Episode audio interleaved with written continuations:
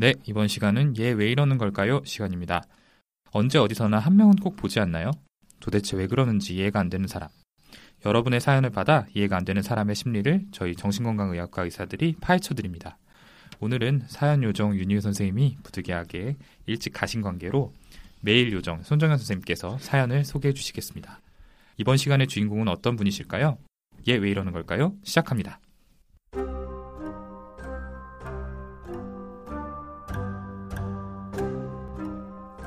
저는 심리학과 철학에 관심이 많은 취준생으로 28년 만에 처음 사연을 보내봅니다.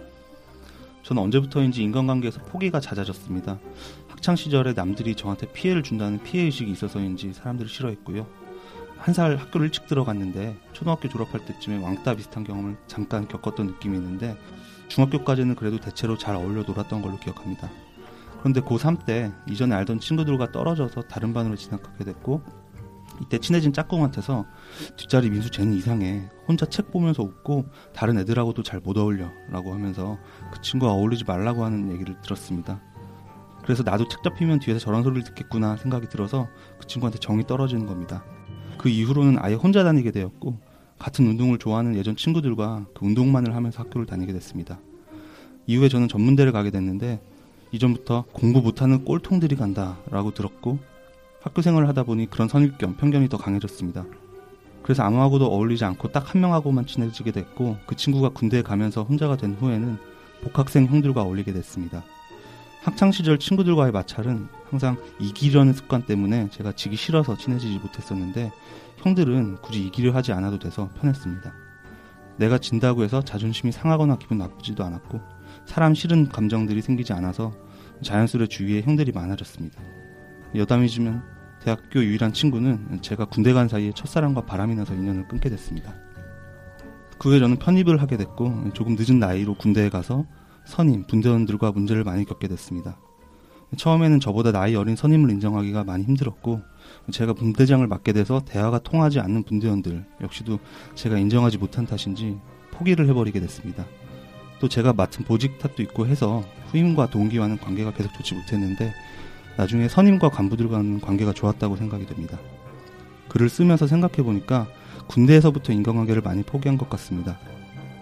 얼마 전에는 사촌동생한테 공부한 습관을 들여주려고 플래너 작성을 해서 보내게 했는데 얼마 지나지 않아 이 친구가 잘 보내지 않아서 전화를 했더니 귀찮아서 안 보냈다, 그만하고 싶다라고 하는 겁니다. 제가 무시당하는 감정이 굉장히 컸고 실망을 하게 돼서 결국 이 사촌동생도 포기를 하게 되었습니다. 제가 또래들과 잘 어울리지 못하는 건 제 성격에 문제가 있다고 생각을 해서 심리학이나 정신과 책을 읽게 됐고 그러다 보니 철학 쪽에도 관심이 생겨서 책을 읽고 있습니다. 이렇게 포기가 잦은 저, 왜 이러는 걸까요? 정신과 상담이 필요한가요? 네, 사연 잘 들어봤습니다. 자, 학창시절부터 사람들과 잘 어울리지 못하고 인간관계를 자꾸만 포기하는 분의 사연인데요. 우선 28년 만에 처음 사연을 보내주신 방송이 저희라니 감사하면서도 또 어깨가 좀 무겁습니다. 본인 이야기를 이렇게 솔직하게 써서 보낸다는 게 용기가 필요한 일인데 보내주신 사연을 받고 저희가 오늘 준비한 이 시간이 도움이 되시면 좋겠습니다. 근데 여태까지 중에 이제 자기 사연 보내신 분은 아마 처음이죠? 네. 네네. 얘 왜 이러는 걸까요? 하고 이제 주변 분들 사연 많이 보내주셨죠? 그래서 저는 본격적으로 얘기해보기 전에 이 말씀을 사연자분께 꼭 드리고 싶은 게 있어요. 저희가 이제 보통 병원에서 면담을 원하시는 분이 오셨을 때 처음 만난 날이나 아니면 좀 진단이 헷갈리는 경우도 대부분 몇 번 면담 안에 그분의 성격에 대해서 예상 진단이 잡히거든요. 뭐 우울증, 조울증, 조현병 같은 질환인 경우야 처음부터 생각되는 진단을 말해주고 치료를 시작하는데 성격 문제 같은 경우에는 초반에 얘기를 하진 않아요.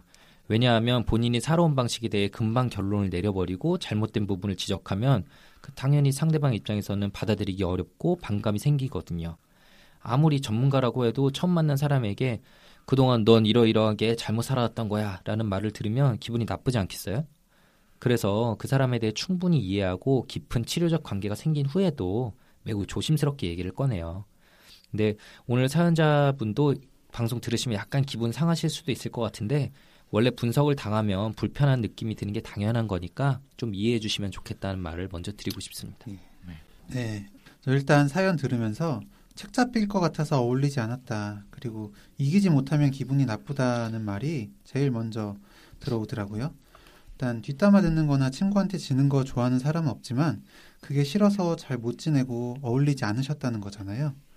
자기에 대한 평가에 예민하고 엄격해서 누가 내 흉을 보거나 내가 누군가한테 지기라도 하면 나는 못나고 무가트해진다 하는 그런 느낌을 쉽게 받는 편이신 것 같아요. 여러 가지 이유들 때문에 인간관계를 자꾸 포기한다고 하셨는데 이 주위 사람들하고 관계 맺는 자체를 꺼리기보단 속으로는 많이 원하시는 분인 것 같다는 느낌이 듭니다. 드물게 남들하고 어울리는 것 자체에 관심이 없는 그런 분들도 있습니다. 만약 이분이 그랬다면은 내 성격에 문제가 있나 걱정하시지도 않았을 거고 굳이 이렇게 사연을 써서 보내시지도 않았을 겁니다. 어떤 본인만의 어떤 성향, 이유가 있어서 유독 또래나 어린 사람하고의 관계에서 자꾸 불편함을 느끼고 포기라는 형태로 실패를 겪으시는 걸로 생각이 됩니다. 네, 저도 지금 손재현 선생님 말한 거에 완전 동의하고요. 오늘 사연 보내준 것과 비슷한 분들을 면담하다 보면은 제가 이런 얘기를 드리거든요. 제가 보기엔 대인관계 욕구가 있는 것 같은데요. 이렇게 말씀드리면 대부분 아니다. 난 그냥 날 이해해주는 소수와만 잘 어울리면서 지내면 된다. 이렇게 대답들을 하시는데 더 길게 면담하다 보면 결국 나도 대인관계 욕구가 있었구나 이런 걸 깨닫게 되거든요. 이분 사연 듣다 보니까 저는 대인관계 욕구는 있는데 잘 안 돼서 정말 힘드셨겠구나. 그러다 보니 이렇게 사연까지 보내셨구나 하는 생각이 가장 먼저 들었고 그래도 그 나이 많은 분들과는 항상 관계가 좋았다고 하시는 걸 보니 본인이 말씀하시지 않는 스스로의 장점도 많고 기본적인 대인관계 능력은 괜찮으신 것 같아요. 근데 전 오늘 사연이 저희가 분석하기 정말 좋다고 생각하는 게 이분의 패턴이 너무 잘 드러나거든요. 항상 어느 환경에 가든지 또래들과 잘 못 어울리고 자연스럽게 윗사람들과 어울리게 되었다고 스스로 말한 점이 제일 눈에 들어오는데 정신과 의사들은 이렇게 그 사람이 살면서 반복되고 있는 패턴에 집중해서 분석하게 돼요.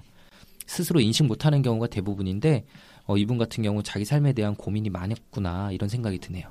네, 김지영 선생님 말씀도 일리가 있는데 반면에 짧은 사연으로 자세히 알 수는 없지만 정말 누군가가 나한테 피해를 주거나 부당하게 나를 업신여겨서 어쩔 수 없이 그 관계를 끊으신 경우도 있었을 거라고 생각을 합니다.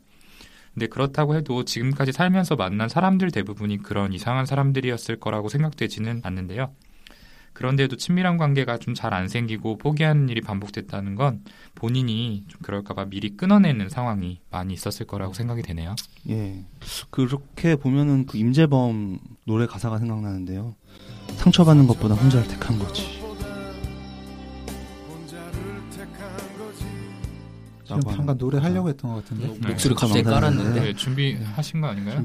노래방 열심히 다니시던데 다음에 하겠습니다. 네. 그런 가사가 생각이 나는데 저도 사연에서 앞에서 말씀하셨던 그런 점들 느꼈는데 이게 일종의 어떤 자기애적 성격 성향이 영향을 주고 있는 게 아닌가 생각이 들었습니다. 네, 지난번 SNS 허세남 시간에 이어서 또 자기애적 성격에 대한 얘기가 나왔는데 안 그래도 그 개념이 생소해서 방송 듣고 헷갈린다는 피드백이 있다는 말도 했었죠. 네. 저도 일단 손 선생님 의견과 같이 이분에게 자기애적 성격의 경향이 있다는 느낌을 받았어요. 근데 전에 말한 SNS 허세남하고는 좀 많이 다른 분인 것 같잖아요. 네. 청취자분들도 헷갈리실 것 같은데 제 생각에는 앞으로 방송하면서 쭉 나올 거라서 오늘 한번 제대로 짚고 넘어가는 게 좋을 것 같아요. 근데 정신분석 전문가 윤희우 선생님이 안 보여서 그에 준하는 전문적인 지식을 가지고 있는 허규영 선생님께 좀 설명 부탁드리겠습니다. 굉장히 부끄럽네요. 미래 교수 유망주이시기도 하죠. 네, 넘어가시고요. 일단 그 자기애라는 개념이 예전에는 문학이나 심리학에서 많이 사용됐는데 요즘에는 일반적으로도 많이 쓰이는 개념이죠. 물론 뭐 맥락에 따라서 다양한 의미가 있긴 합니다. 그래서 일단 심리학 역사에서도 그 의미와 형성 과정에 대해서 여러 가지 관점이 있는데 일단은 프로이드 관점에서 먼저 좀 자기에 대해서 설명을 드리면은 프로이드는 이제 어머니가 어렸을 때는 뭐든지 다 해주고 잘해주고 그러잖아요. 그러다가 어느 순간은 좌절을 하게 되는 순간이 분명히 와요. 그건 어쩔 수가 없는데 그런 과정에서 결국에는 이제 버림받고 거절당할지 모른다는 두려움이 수치심으로 열등감으로 나타나게 되는 거죠. 이런 실패감이나 낮은 자존감을 방어하고 본인을 지키려고 결국 자기애라는 게 발생하게 되는 거고 이게 병적인 정신구조로 고착화되게 되면 자기애적 성격이 되는 겁니다. 네, 이렇게 병적인 자기애로 보는 관점이 있고 코엇이라고 하는 분석가가 누구나 자기애가 발달해 나가는 과정을 커가면서 경험을 하고 이건 불쾌한 거나 어떤 병적인 게 아니다라고 보는 관점을 이야기했었는데요. 이 아이가 자라면서 엄마한테 나 이렇게 대단해, 그치? 라고 자랑을 하면 이 거기에 대해서 부모님이 호응하고 긍정을 해주고 그래서 전지전능한 나 그리고 그런 부모, 엄마에 대한 이미지를 갖게 됩니다. 이렇게 자기 가치감이 충분히 자란 후에 이제 현실에 나가서 누구나 겪게 되는 좌절, 친구에게 지거나 같은 것들에 부딪히면서 중립적이고 현실적인, 그러니까 건강한 자기애로 발달해 나간다는 관점입니다. 그런데 이 과정에서 부모의 공감이 부족하면 아이가 자존감을 유지하고 형성하기가 어려워지는데 그 결과로 오히려 더 필사적으로 이렇게 대단한 나라는 걸 만들고 지키는데 몰입하려고 하는 게 성장한 후에도 지속되게 됩니다. 그 결과로 나타나는 성격들은 좀 다양할 수가 있는데 제일 알아보기 쉬운 유형이 어디에 가서나 대단한 나로 봐주기를 기대하고 남들한테 그렇게 행동하는 경우가 있을 거고요. 아니면 이렇게 대단한 나로서 동일시할 어떤 이상적인 대상을 찾아서 헤매게 되기도 합니다. 또는 그 SNS 허세남, 저희가 지난번에 다뤘던 경우처럼 관심이나 호응을 얻기 위한 행동에 몰두하게 되기도 합니다. 또 그런 자기의 과대한 이미지가 손상을 받을지, 그러니까 뭐 거절당한 거다, 폄하되지 않는지를 의심하고 집착하다 보니까 어떤 가까운 관계를 만들지를 못하고 심한 경우에는 히키코모리처럼 사회적으로 단절된 생활을 하게 되기도 합니다. 예, 그 프로이드나 코어 이론에 따르면은 보통 이제 부모의 양육 결핍이나 좌절 때문에 자기애가 발생한다 이렇게 좀 봤는데 밀런이라는 분은 이제 부모가 좀 비이성적으로 과대하게 평가하고 이제 칭찬하는 거죠. 너무 칭찬했을 때 이런 자기애가 생긴다라고 했어요. 그래서 이런 과대감이 현실적인 좌절에 부딪혔을 때 그런 패배감과 열등감에 대한 방어로 나타나게 된다. 이렇게 자기애를 설명하기도 하셨습니다. 네, 선생님들이 여러 이제 이론가들의 이론을 말씀을 해주셨는데 한번 정리를 해보자면 여러 가지 해석이 있을 수 있지만 결국에는 건강하지 않는 비정상적인 자기애란 모든 욕구가 충족되던 어린 시절의 완벽한 자기 모습이 적절하게 좌절되지 못하는 과정에서 그 방어로 생겨난 심한 과대감, 여기에 집착하는 것으로부터 나온다라고 할 수 있겠네요. 그리고 이런 비정상적인 자기애가 겉으로 뿜어져 나오는 상태가 우리가 잘 아는 이른바 나르시스트죠. 자기를 주위에 허황되게 자랑을 하고 사람들의 관심과 찬사를 요구하는 자기중심적인 성격을 말을 하는데요.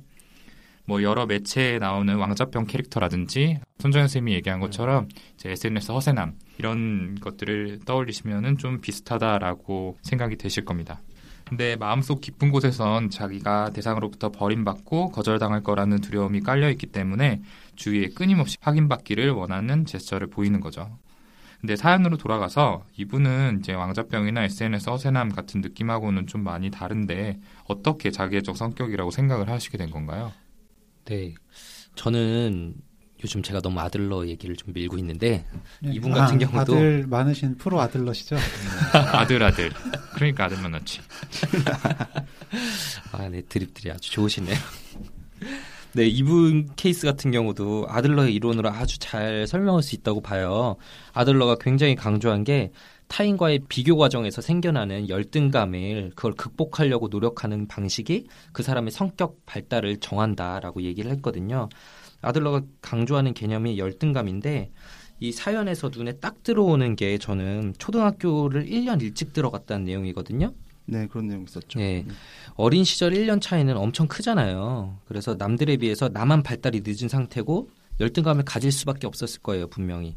그리고 이게 그 친구들과 계속 같이 같은 학년에 올라가고 학교를 다니니까 단기간에 극복할 수 없는 거였을 거고 열등감이 지속될 수밖에 없었겠죠. 게다가 네. 왕따를 당했다는 얘기도 있고. 네.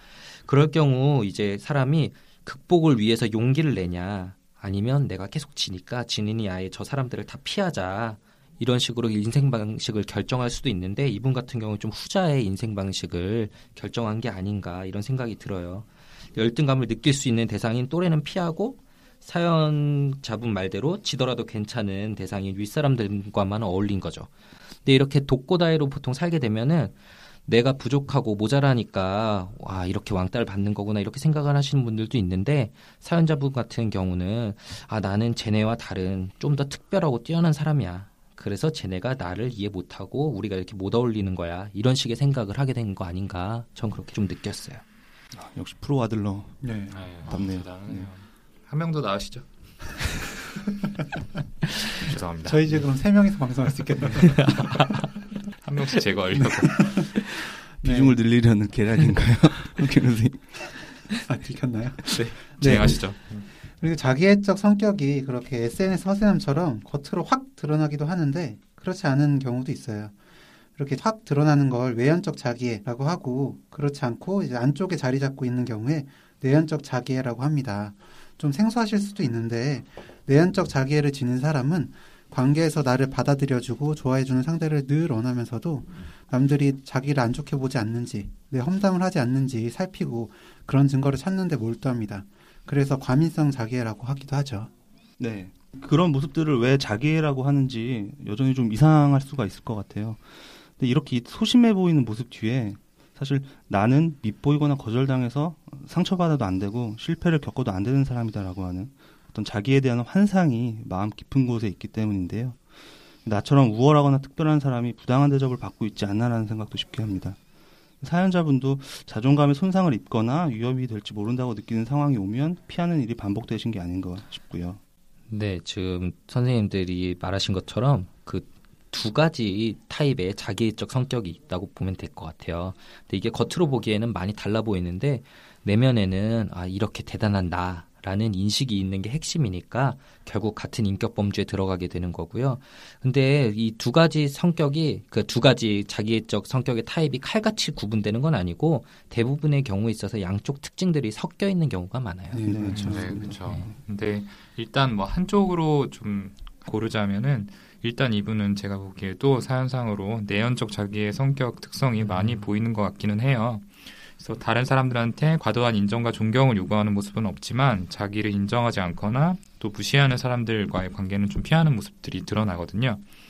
대화가 통하지 않는 분대원이나 자신의 지시를 따르지 않는 사촌동생이나 이런 분들을 포기한다라고 표현한 대목이 좀 그렇고요. 또 일반적으로 자기애적 성격이 사람들의 중심에 서서 떠받들여지기를 바란다라고 하는데 실제로 자기애적 성격을 가진 사람들 중에서는 이런 과대한 자기감이 손상되는 것을 피하기 위해서 사회적 관계를 아예 피하거나 아니면 과도한 겸손과 같은 형태로 좀 나타나는 경우들이 있습니다.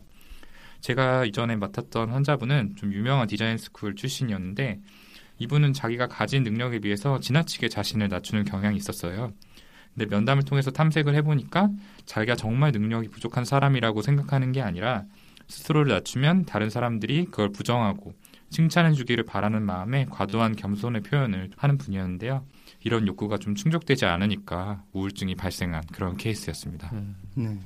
사연에는 언급이 없긴 한데 이분도 혹시는 의식적으로도 스스로가 남들보다 특별하거나 우월하다고 생각을 하시고 주위에서 와 하고 떠받들고 칭찬해주는 걸 당연하게 여기고 또 그렇게 행동하시는 패턴이 있었다고 하면 그런 외연적 자기의 성향도 있다고 볼 수가 있는데, 근데 사실 그런 성향이 강한 분들은요 글만 쓰셔도 되게 티가 확 나게 됩니다. 예. 그렇죠. 근데 그쵸. 이분 사연에는 별로 그런 느낌은 없잖아요. 그런 느낌은 없어요. 네.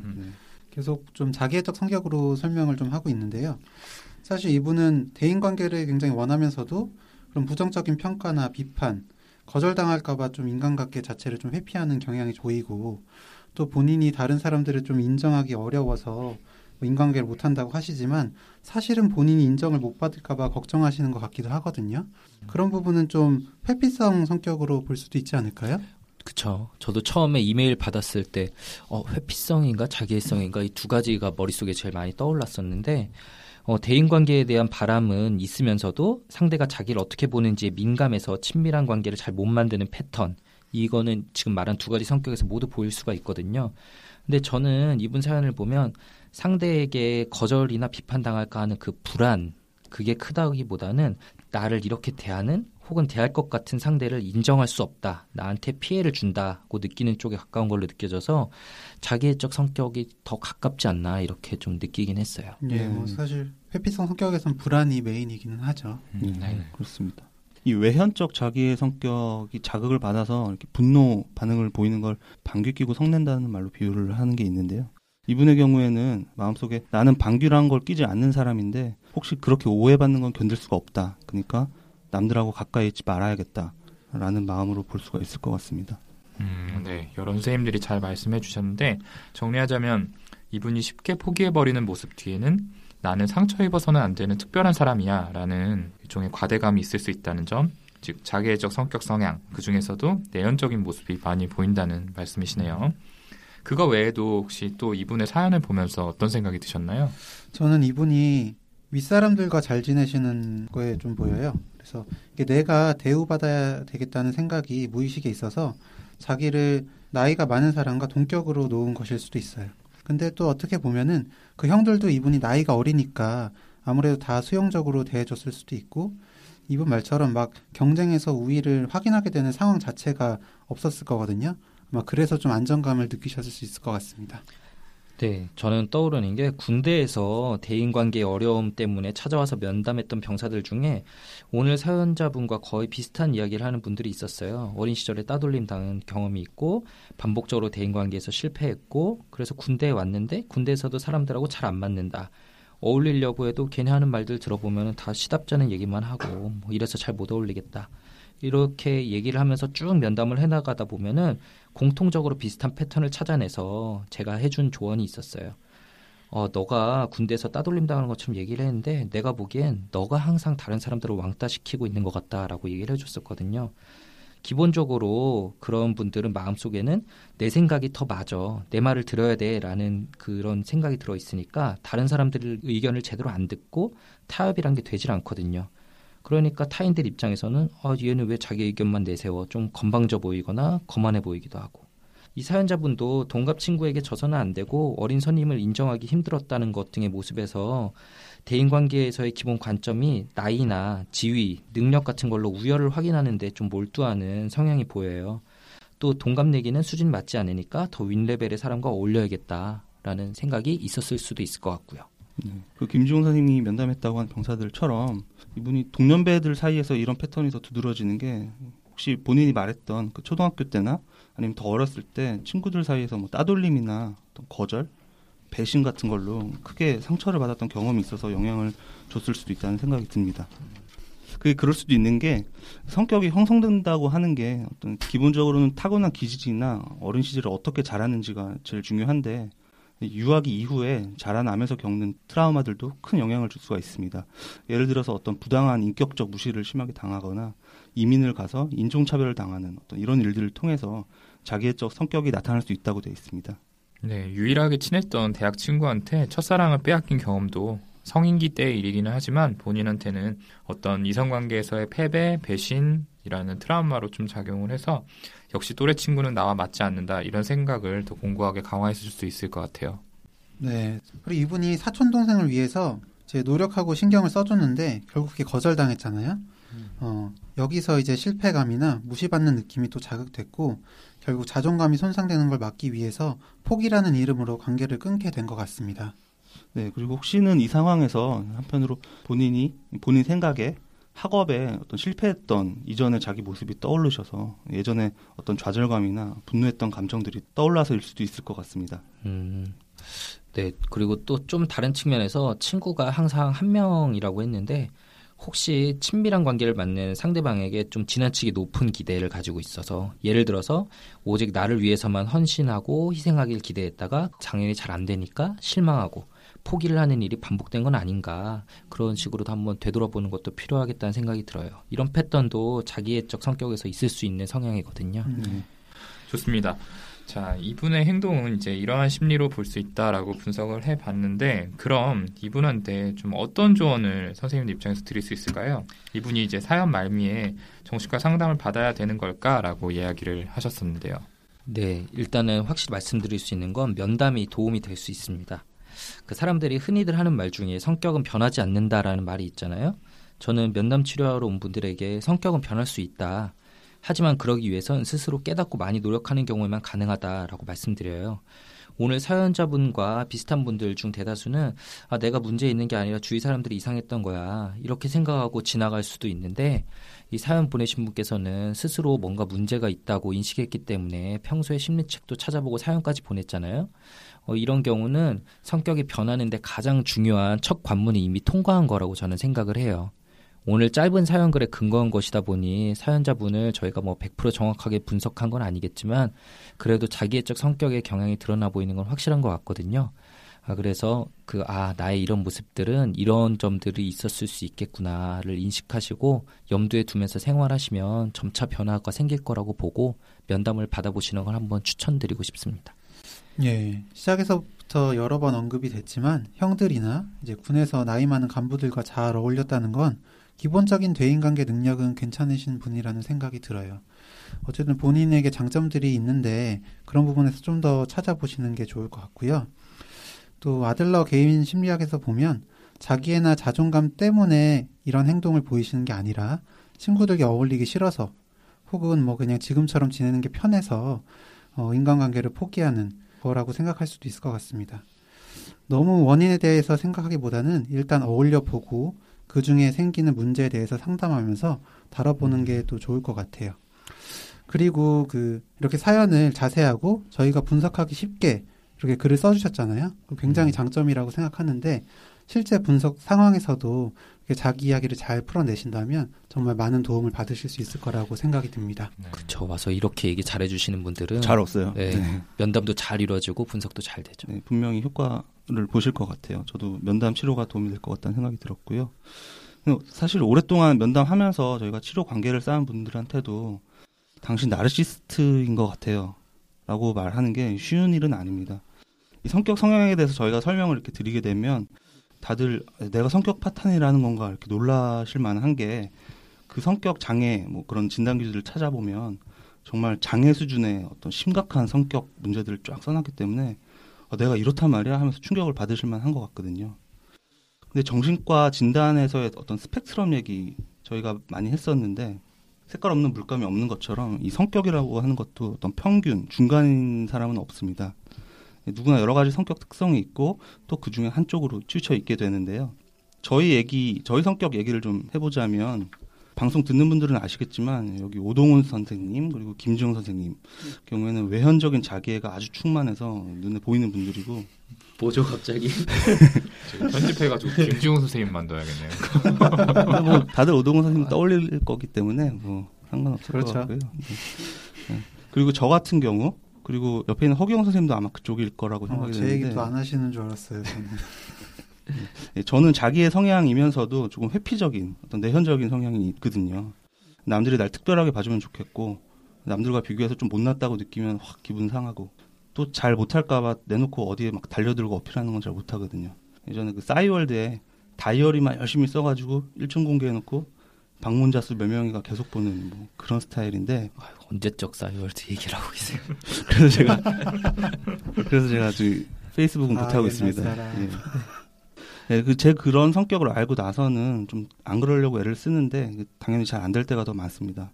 이걸 제가 병이라고 생각하진 않는데 저도 언젠가 이 패턴 때문에 조금 생활에 큰 어려움이 오게 된다면 저도 면담받는 걸 고려해야겠죠. 김지웅 선생님 말했던 것처럼 이번에 저희가 분석해드렸던 게 완벽할 수는 당연히 없는데요. 면담이 도움될 거라는 건 좀 그런 의미로 생각을 해주셨으면 좋겠습니다. 네, 선생님들의 조언과 말씀들 들어봤고요. 저도 말씀드리고 싶은 게 아마 이 방송 들으시면은 어쩌면 좀 숨기고 싶은 치부가 드러난 것 같다는 느낌을 받으실 수도 있을 것 같아요.